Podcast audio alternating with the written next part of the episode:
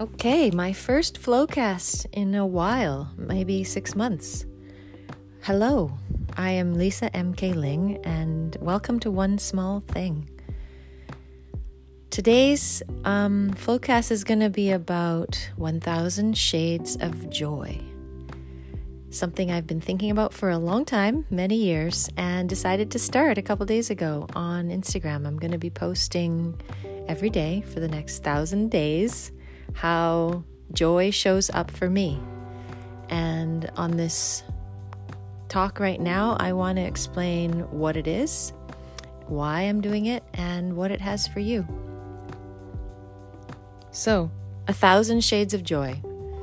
Joy shows up in so many different ways in our life. Um, and I feel like all of the things I've done in my life are to get joy in a way. Everything, every desire, at the heart of every desire, is a desire to feel good. Just think about it. Why do you do anything? Why do you get a degree? Why do you buy that car? Why do you have kids? Why do you get married? Everything we do is to get a feeling in a way because we think that thing or that action or that skill or that money or that whatever is going to give us a certain feeling. So, if that's really what we're after, if everything we're doing is to get the feeling, and the feeling, you know, is to feel good, essentially, um, and one of those is called joy, then why not reverse engineer that and start with joy and work backwards rather than hoping that all these little things are going to get us to where we want to go.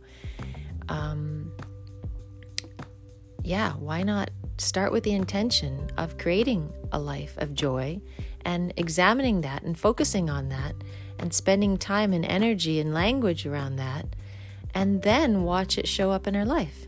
So that's what this episode is about. It's about reverse engineering joy in our lives. And it starts for me with deciding that I want to find joy in everything that I do, including the most mundane, the most unenjoyable, typically, tasks that I used to hate.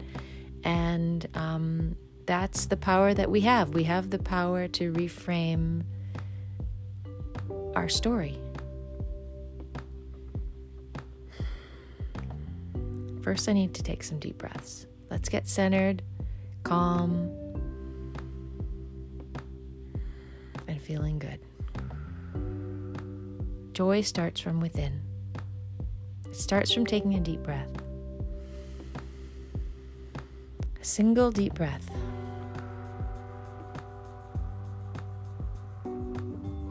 Getting centered in our body, in our mind, in our spirit letting all these three parts of us integrate into one. That to me is one of the most joyful things ever. And it knows no boundaries. You can do it anywhere, anytime, with anyone, and anything. Any. That's the meaning of any. And it, there's another meaning of it, which is allow the nothing in you. What are you doing when you're breathing? You're allowing space for nothing. Nothing is really underrated.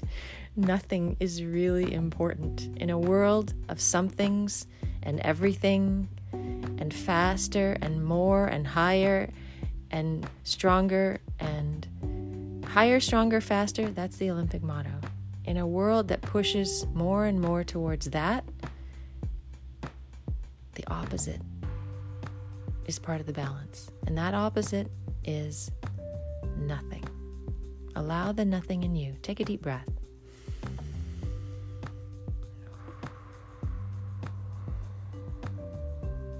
Even if you're driving, even if you're reading, even if you're cooking, talking, anything, you're doing anything, you can always take a conscious deep breath. That's the beauty of it. It's always with you. Your breath is always with you no matter where you go. Always have it in your back pocket. That's the number one tool for joy right there. So, a thousand shades of joy. In the West, we often think of joy as exuberant, energized, excited, outwardly happy. You see this on Instagram a lot. Everyone's smiling, happy, doing things, active, moving their body. That's one type of joy, one expression of joy. But there's also another. In the East, joy is considered more of an inner thing, a contentment, a satisfaction, a quiet joy. And then there's everything in between. So you have these Eastern and Western ideas of what joy is, and everything in between. There's a thousand different ways that joy shows up in our day. It's not just one thing. And if we really want to cultivate joy in our life, we need to develop positive emotional vocabulary around it, just like the Inuit have 40 words for snow because they live amongst the snow. I grew up in a town that was is the indigenous word uh, phrase for people of the snow. It was way up in northern Canada, Kitimat, British Columbia. There's that's where Dragonfly is set, and it means people of the snow. So yeah, there were a lot of different words for snow because snow is different. You could have a soft, fluffy snow, or if it rained slightly, you could have a icy crust on the top of your snow. Or you could have a dry snow, a wet snow. There's so many different versions of snow, just like there's so many different versions of joy. Let's develop our language around it. This is what I'm going to do on Instagram. I'm going to post a picture and a word for the way jo- joy showed up for me every day over the next thousand days. And part of it is just, it's such a small thing, but it's it's partly a commitment to myself and to everyone else for just doing the same thing for a thousand days. I mean, that alone is a big deal. Can you commit to anything for a thousand days, even smiling? just right now, just smile. Whatever's going on, doesn't matter. Just smile. Move the corners of your lips up. Notice what happens. There's all this research around how our body posture affects our mood. Everything is connected. Your body is connected to your brain, it's connected to your spirit. It's the house of your spirit. It's all tied together. When you do something for one, you do, do something for them all. What can you commit to for the next thousand days? Something so tiny, maybe, that it seems like nothing. but but just like when we took that breath when we started, there's a huge power in nothing. Allow the nothing in you. Take a deep breath. Smile. And give this joy right now a name.